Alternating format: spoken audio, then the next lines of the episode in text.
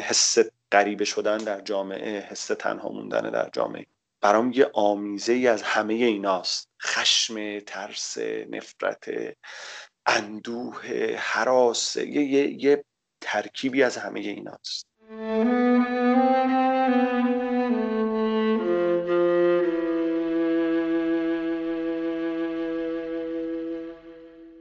اینجا پادکست تنهاست. تو این پادکست قرار روایت هایی رو بشنویم درباره تنها بودن، احساس تنهایی و انزوا. برای من ثبت این روایت ها یک پروژه شخصیه که مدت هاست بهش فکر میکنم. دوست دارم تعریف آدم ها از تنها بودن و احساس تنهایی، اون تجربه منحصر به فرد، نگاهشون و برخوردشون با تنها بودن و احساس تنهایی رو بشنوم. تنها بودن و تنهایی برای من دو تا مفهوم متفاوته. تو میتونی تنها باشی اما احساس تنهایی نکنی یا بالعکس.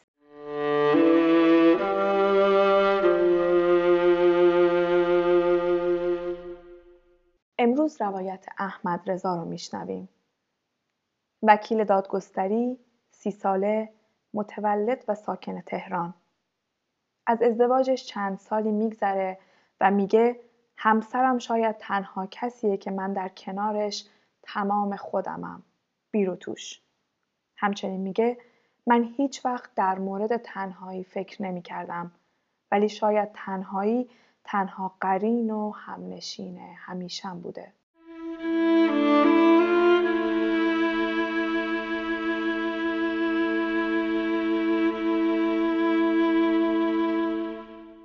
دوست دارم راجع به بازی‌های بچگیت برام بگی. ببین، من مهمترین چیزی که باهاش وقتم رو پر می‌کردم لحظه هایی بود که من شروع می‌کردم به اجرای یه نمایش، یعنی با همزاد پنداری با یه داستانی که خونده بودم یا به ویژه فیلمی که دیده بودم. این فیلم میتونست هر چیزی باشه و مثلا توی یه بازه خیلی هم مربوط به بچگیم فقط نیست، یعنی وارد دوران نوجوانی هم میشه این کار. تو ذهنم مثلا یه فضایی رو تصور کنم که یه میدان جنگه و من یه آدمیم، یه قهرمان اون قصه‌ام توی اون میدان جنگ، یا توی ذهنم یه سالن سخنرانی یا یه محکمه رو تصور بکنم و فکر کنم که یه آدمیم و ناظر نیستم، قهرمان داستانم. مسئله اینجا بود که من بقیه شخصیت‌ها رو هم خلق می‌کردم. همبازی وجود نداشت و کس دیگه ای نبود که من قرار باشه نقش رو باهاش تقسیم کنم. پس کافی بود که میتونیم مثل اینه که یه نمایشنامه رو گذاشتن جلوت که 10 تا نقش داره، یکیش پر دیالوگتر و محبوبتره و جوون اوله و خب آره دیگه، تو حتما دستت میره که اون نقش بهتره رو که پر دیالوگتره برداری. گفتی همبازی نداشتی؟ من بچه آخر خانواده بودم و توی یه خانواده 6 نفره که 4 تا بچه بودیم و 3 خواهر بزرگتر از خودم داشتم. بنابراین من هم تحت غار بودم، هم تک پسر بعد 3 تا خواهر و هم این باعث می شد که مرتوجه باشم. قهرن که میگم منظورم قهر فرهنگی ماست. و هم این که کوچکترین خواهر من 7 سال از من بزرگتر بود. خواهرای بزرگترم که خب فاصله سنی های بیشتری داشتن و هم به اقتضای سنشون هم به اقتضای موقعیتشون یا نبودن، یا اگر بودن خیلی نمیتونستم انتظار داشته باشم که مثلا یه دختر بچه 14 ساله بیاد با من مثلا 4-5 ساله بازی بکنه. به رغم اینکه وقتی خونه بودن اتفاقا خونه شلوغ بود، همه با هم حرف میزدیم، ارتباط خوبی داشتیم و هنوزم ارتباط خوبی داریم، ولی خب یه بخشی از روز اصلا نبودن که بخوام با من وقت بگذرونن. بنابراین من قهرن تنها میماندم و خب تو میتونی فکر کنی که مادر یه خانواده 6 نفره بودن یعنی یه عالمه تکلیف از صبح باید بشوری، بروبی، نمیدونم بری خرید کنی.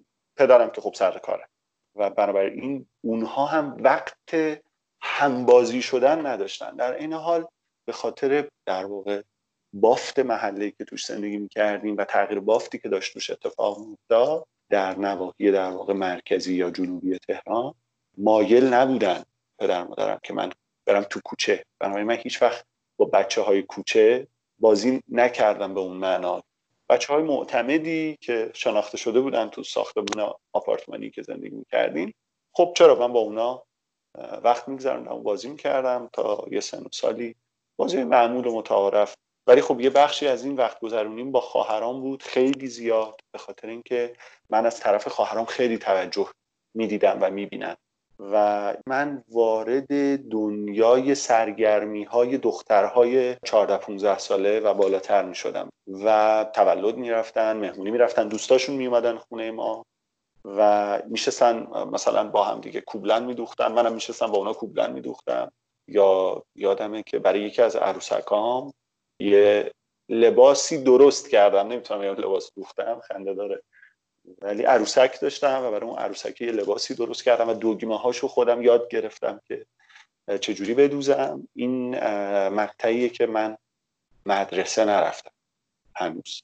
این در سالهای بعدم ادامه پیدا کرد، یعنی من در معرض این روابط بودم و میشنیدم، شاید نه لزوماً به صورت نقش فعال، ولی ناظری بودم که حذف نمیشد، چیزی ازش پنهان نمیشد.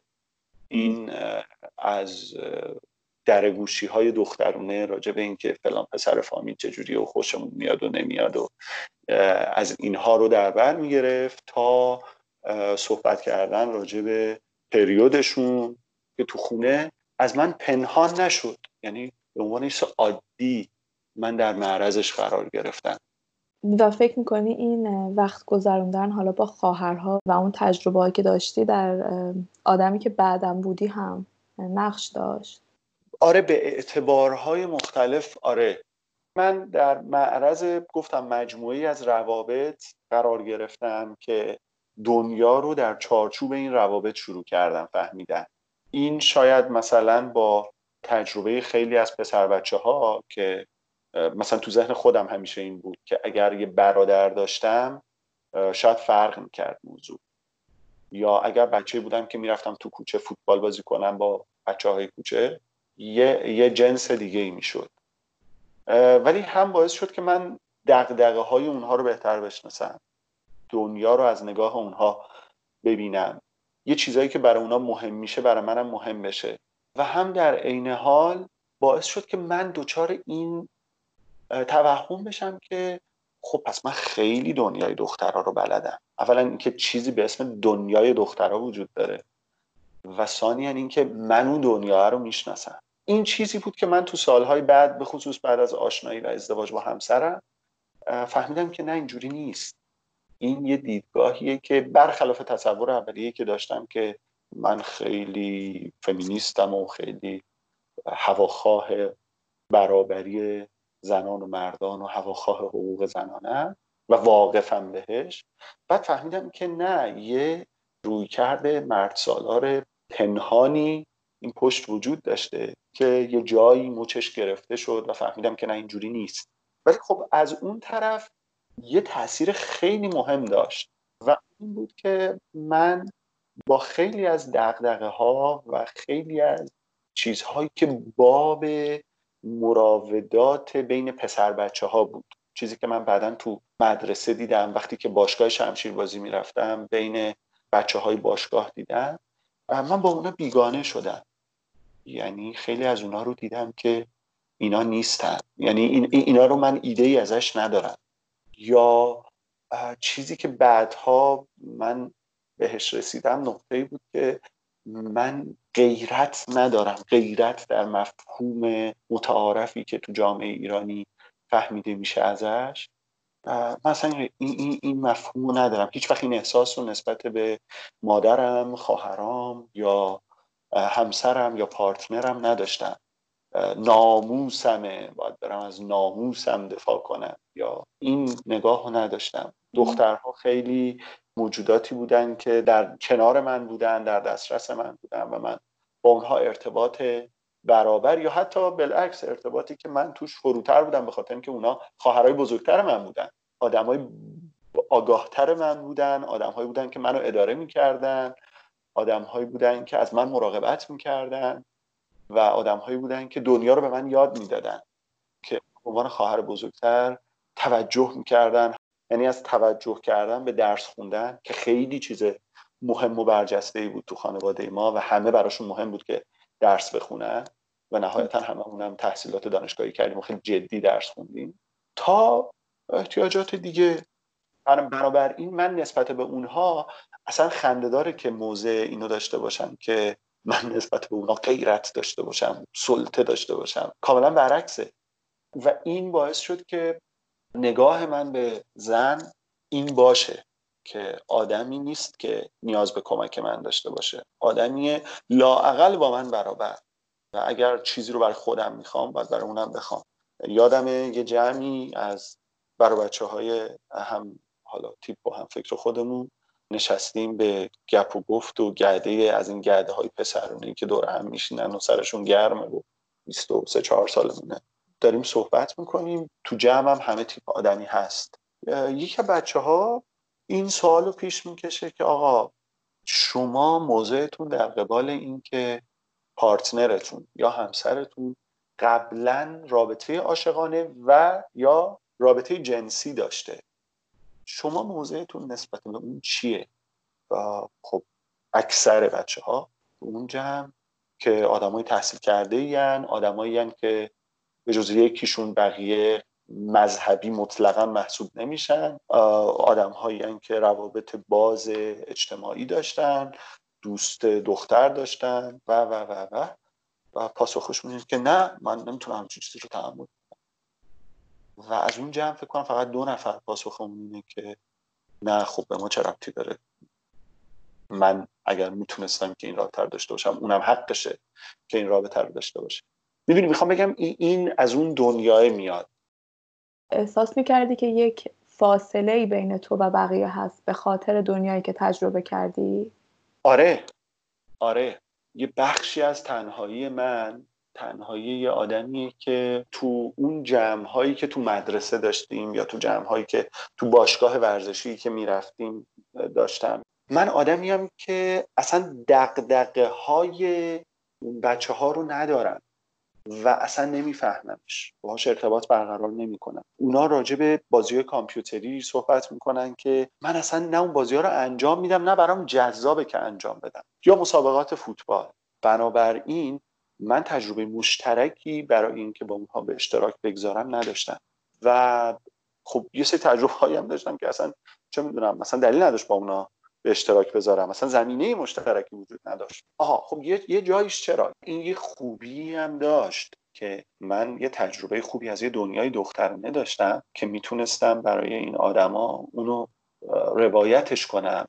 این اصطلاح الان دیگه به نظرم اصطلاح درستی نیست و اتفاقا بخش جذاب من برای اونا بود، یعنی بخشی بود که منم میتونستم تو جمعای پسرونه تنها نمونم، منم میتونستم باهاشون ارتباط برقرار کنم و الا من تو اون جمعا تنها میموندم. من همیشه به خاطر اون ساعتهای تنهایی که تو خونه تنها میموندم و یاد گرفتم که اون ساعتهای تنهایی با اون 2 تا کتابخونه بزرگی که پر بود از کتابای بابا با اونا پرش کنم و این لابلاب باعث شد که من خیلی کتابخون بشم. ولی خب این چیزی نبود که تو جمعای مثلا پسرها تو مدرسه یا پسرها تو باشگاه برای اونا خیلی جذاب باشه. میخوام بهت بگم تو اون جمعه من چقدر غریبه میشم، به یه معنا چقدر تنها میشم، ولی مواجه هم با این تنهایی اینه که پرش کنم، مثل کتاب خوندنه، مثل فیلم دیدنه.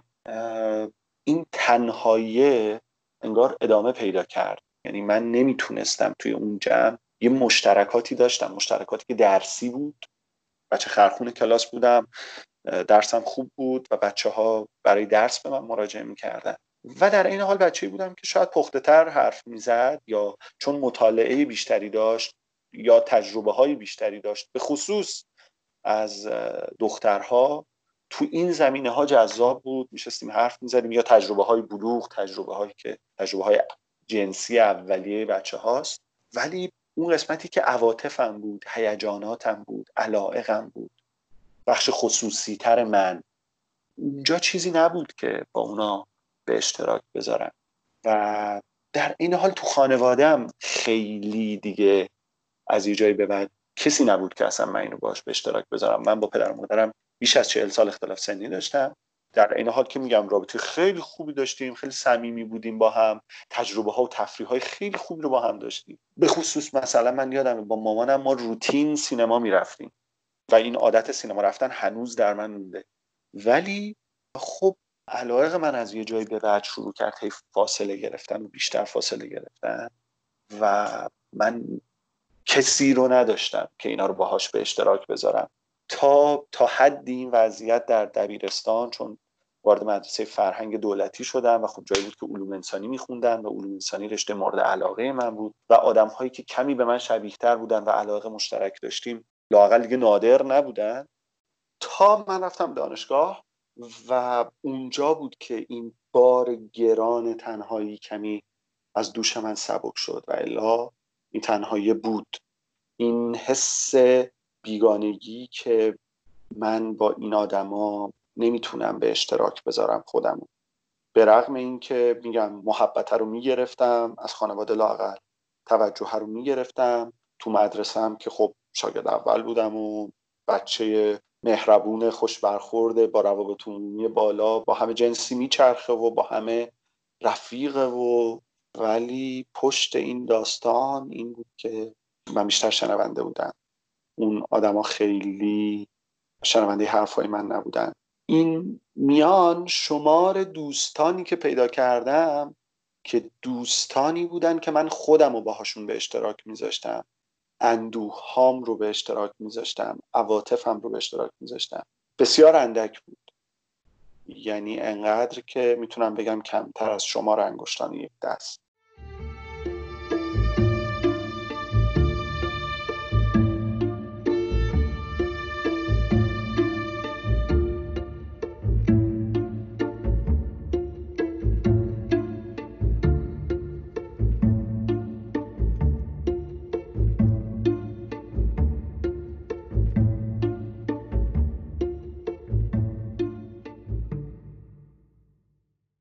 به نظر میاد شنونده بودی به خاطر اینکه خب نمیخواستی ببینن اون تفاوت‌ها رو و به اشتراک چیزی باهاشون نمیذاشتی، بهشون یک سری اطلاعاتو میدادی. یعنی به اشتراک گذاشتن یه شاید یه مفهوم دو طرفه است. این توصیف درستیه.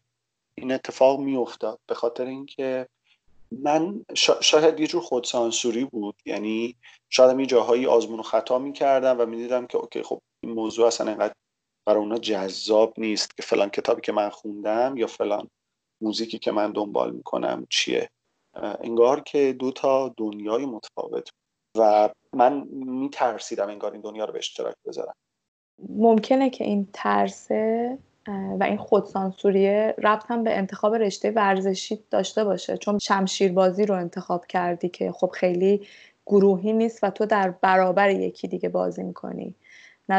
وقت خیش رو آزمودم تو اون رشته ها هم و مثلا تو والیبال خوبم بودم به نسبت، یا مثلا فوتبال که توش افتضاح بودم، مثلا هنوزم افتضاح و واقعا مثلا یه ترم تابستون مامانم ثبت نامم کرد و یادم این که مثلا یه جایی به بعد دیگه نرفتم کلاس رو، اصلا انقدر که توش نمیتونستم خوب باشم و انقدر که نمیتونستم ارتباط برقرار کنم. نمیدونم بقیه از من خیلی بهتر بودن و ارتباطی هم برقرار نمیکردم. ولی تو شمشیربازی اینجوری نبود، انگار که ماسکمون رو که میکشیدیم پایین و میرفتیم رو پیست دیگه، انگار که فاصله میگرفتیم و خوب بود، حس خوبی میداد، لذت بخش بود.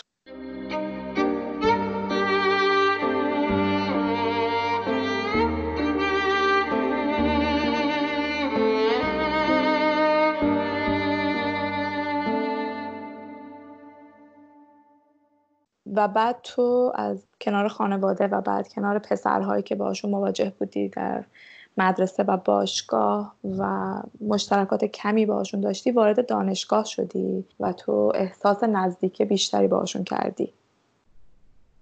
آره، دانشگاه جایی بود که من تونستم احساسات خودم رو به معنی اخص کلمه با بقیه به اشتراک بذارم و دوست پیدا کنم. یه تعداد زیادی دوستهایی که ما ساعتها میتونستیم با هم گفتگو کنیم، چه دختر و چه پسر و چه رابطه عاطفی به معنی عاشق شدن، چیزی که قبل از اون خیلی جدی تجربهش نکردم به جز یه مورد.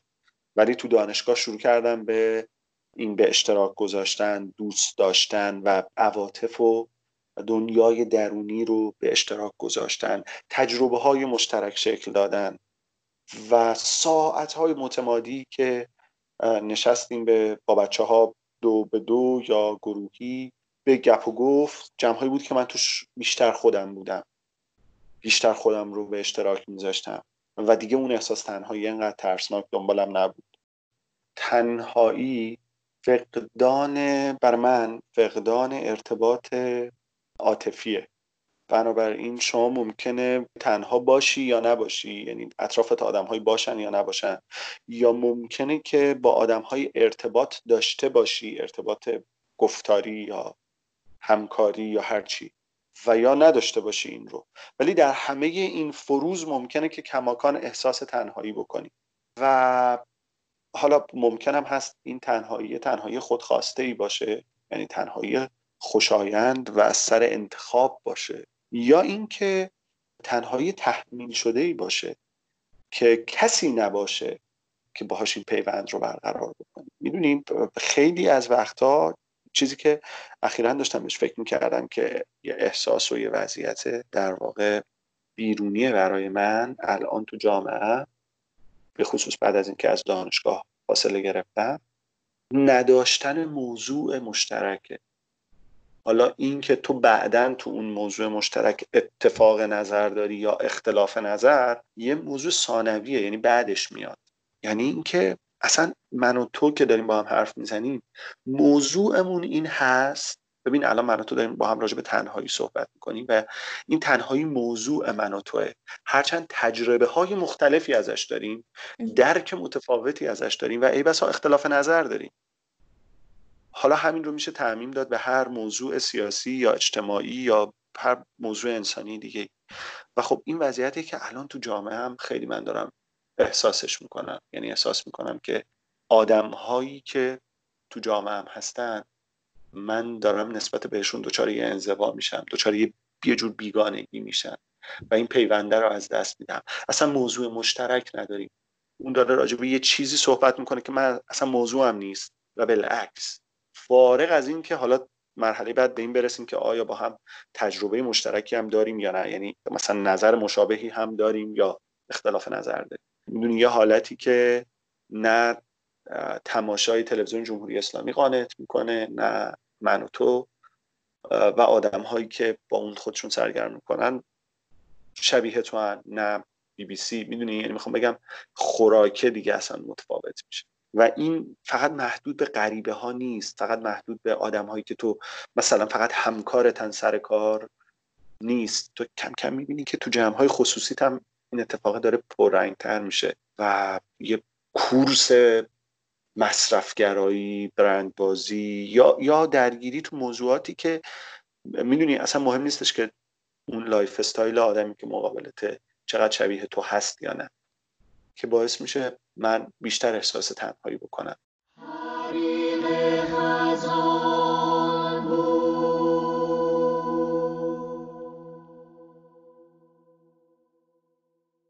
همه برف آتش سوخت،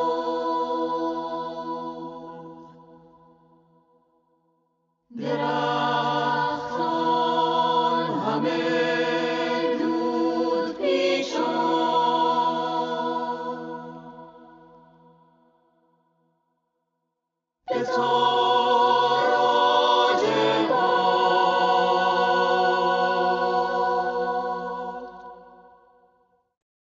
قبل از ضبط به من گفتی که در بچگی برای مواجهه با اون تنهایی که داشتی یک دوست خیالی داشتی.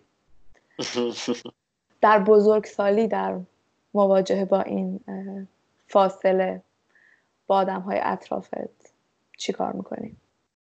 ببین یه بخش خیلی خیلی مهمش همسرمه، کسی که خب من 10 سال عاشقشم و الان دیگه 3 سالی هست که با هم داریم زندگی می‌کنیم و خیلی تو گذر از این فضا به من کمک میکنه، به خاطر اینکه ما خیلی چیزای مشترک با هم داریم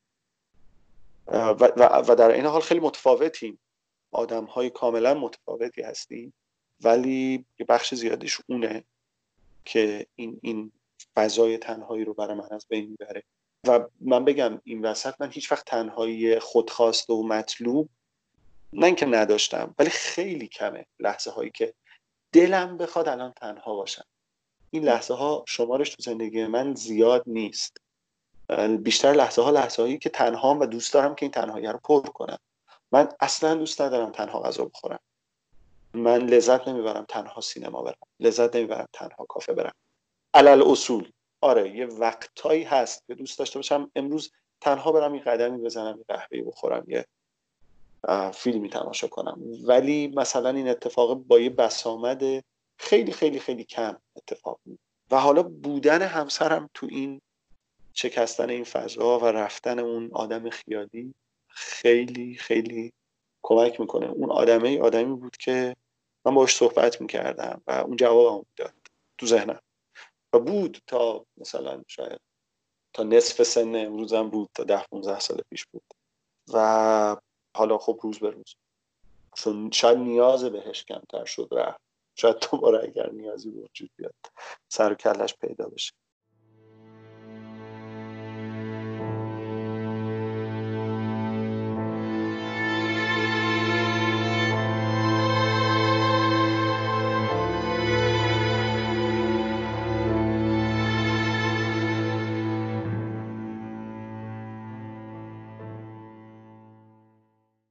از رابطه با همسرت گفتی و اینکه تنهایی‌ها باید همیشه پر بشه.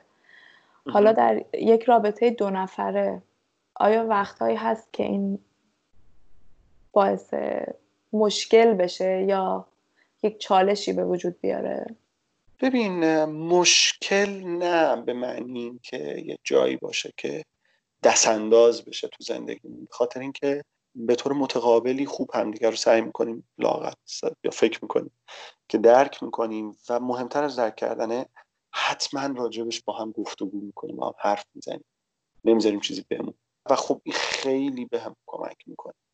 ولی آره یه لحظه های زیادی هست که چون همسرم درست نقطه مقابل منه، به این معنی که اتفاقا تنهایی خودخواستش خیلی زیاده، یعنی لحظه های زیادی هست که دوست داره و میخواد که تنها باشه و خیلی از این لحظه ها رو من تلاش میکنم حواسم باشه و بفهمم و خیلی هاشم اگر نفهمم معمولا خودش به من میگه یا به من ابراز میکنه، حالا یا صریح یا و من با تمام وجودم تلاش میکنم اون لحظه رو براش فراهم کنم، یعنی احترام بذارم به اون لحظه که میخواد تنها باشه، میخواد مال خودش باشه و اصلا هم به این معنی نیست که دوست نداره منو یا مثلا من آزارش میدم، نه سلبی نیست، تنهاییه، ایجابیه، میخواد که تنها باشه چون تنهایی براش مطلوبه، نه اینکه میخواد تنها باشه چون من یا دیگرانی در بیرون هستیم که براش آزار دهنده ایم.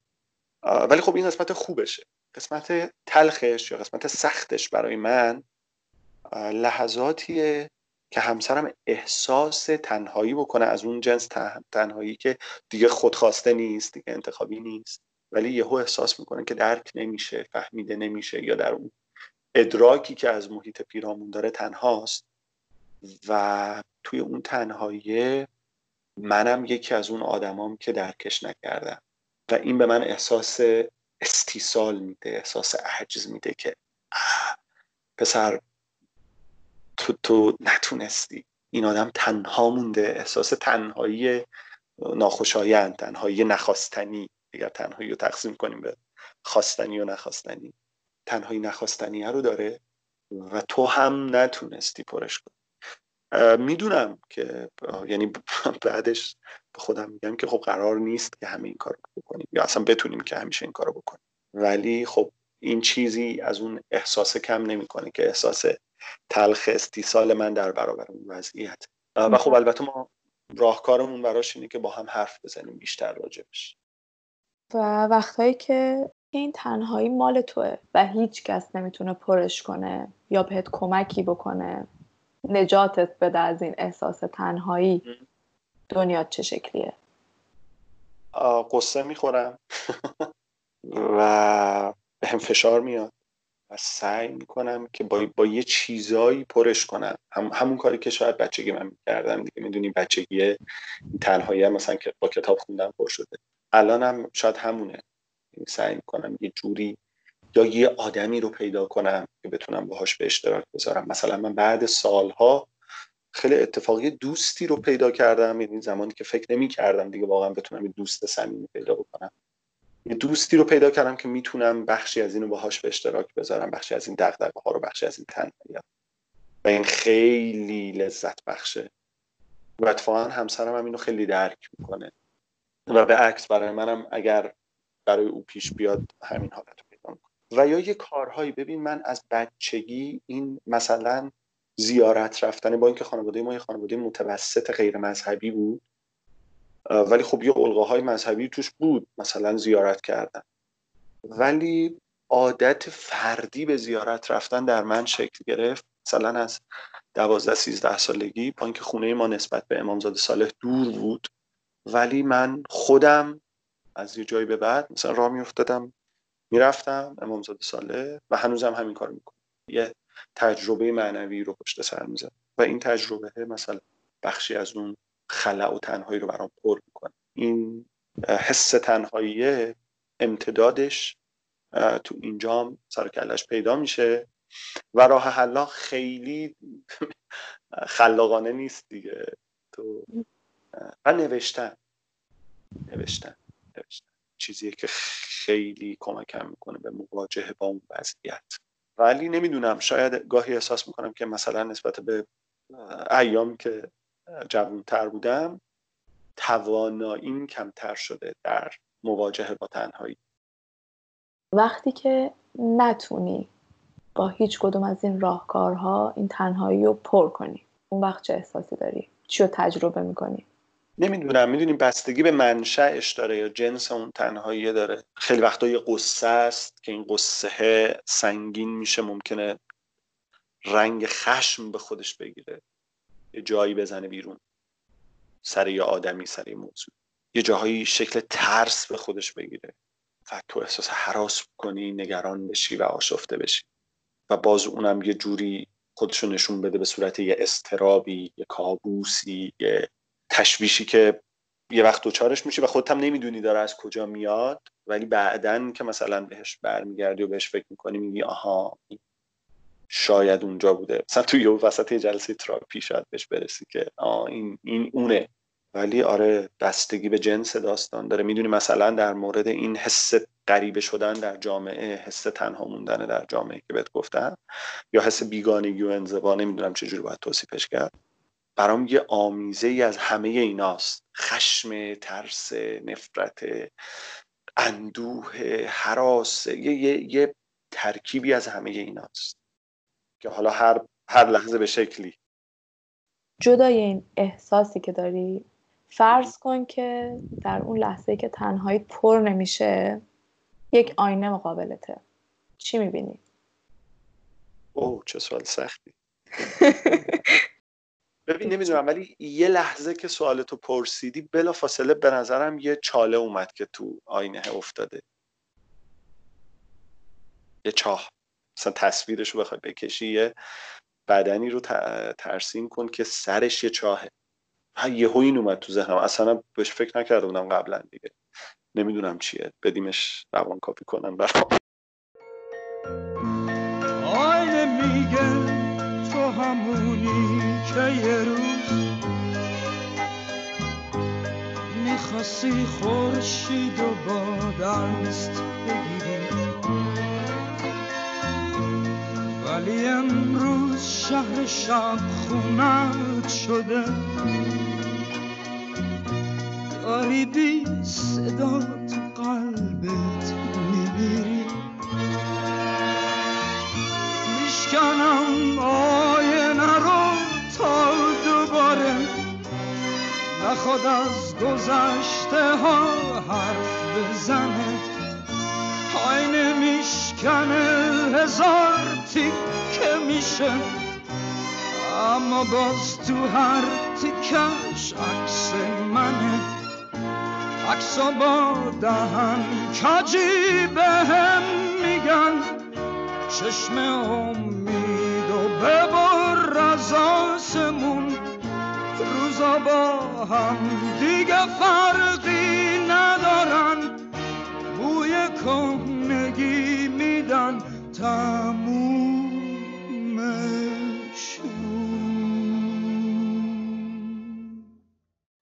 از یه انزوایی گفتی در مقابل جامعه. ببین برمیگرده به همون قسمتی که گفتم که تو موضوع مشترک نداری و بعد انقدر این وضعیت توسعه پیدا میکنه که احساس میکنی با خیلی از اعضای جامعه موضوع مشترک نداری. این ممکنه از یه تجربه های شخصی خودشو نشون بده.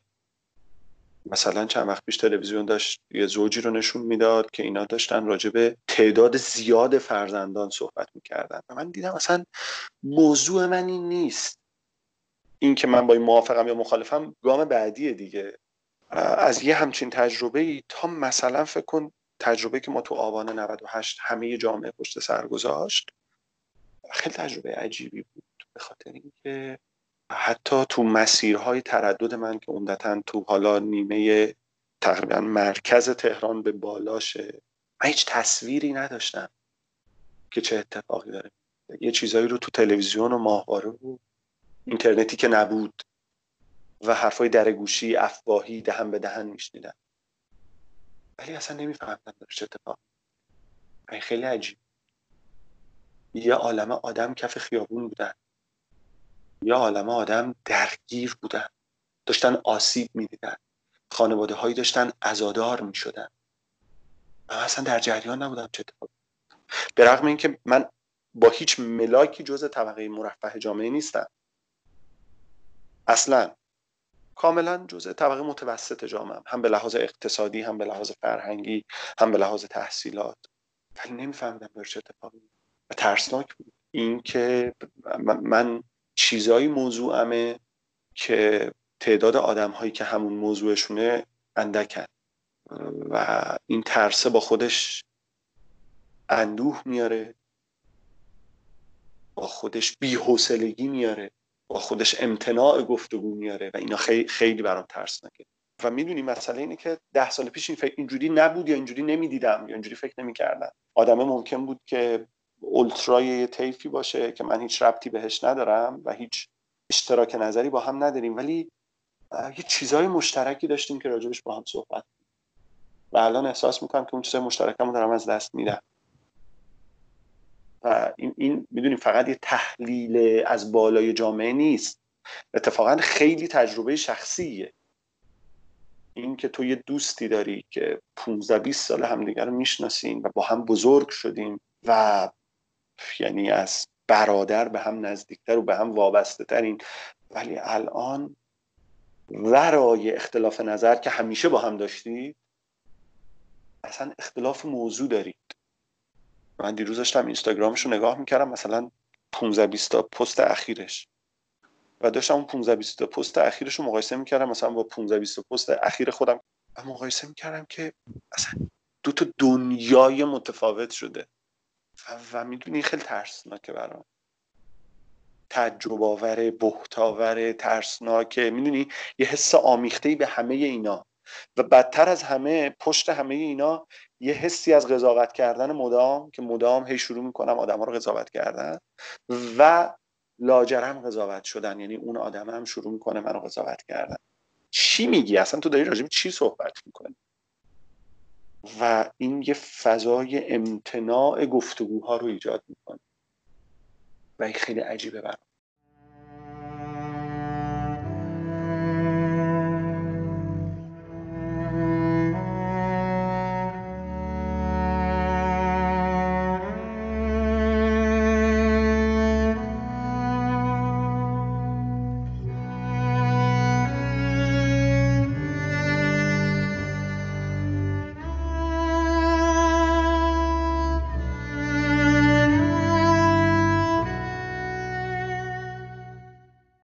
یک جایی از حرفات گفتی که اون دوست خیالی 10-15 ساله که رفته ولی ممکنه یک روزی برگرده. فکر می‌کنی که در چه شرایطی ممکنه برگرده؟ ببین من تا حالا به این چیزی که پرسیدی فکر نکرده بودم واقعا، و اون دوستم انقدر از خاطرم رفته بود که البته همیشه در من هست ولی از خاطرم رفته بود. الان غافلگیر شدم به خاطر اینکه باید فکر کنم که او چجوری باز خواهد گشت و آیا اصلا زمانی باز خواهد گشت.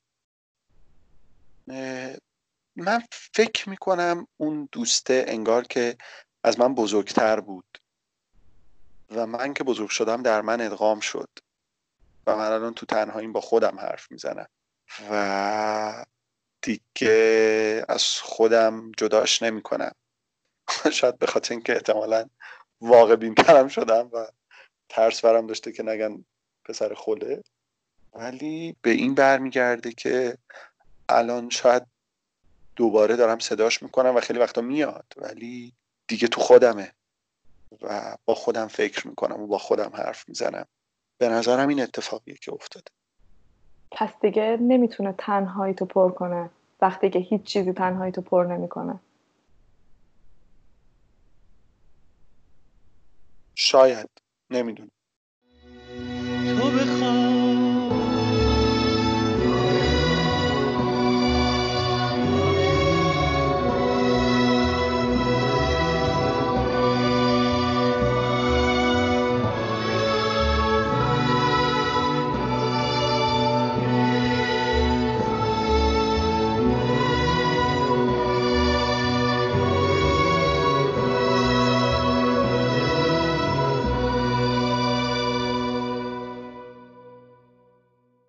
قسمت 8 پادکست تنها رو با هم شنیدیم.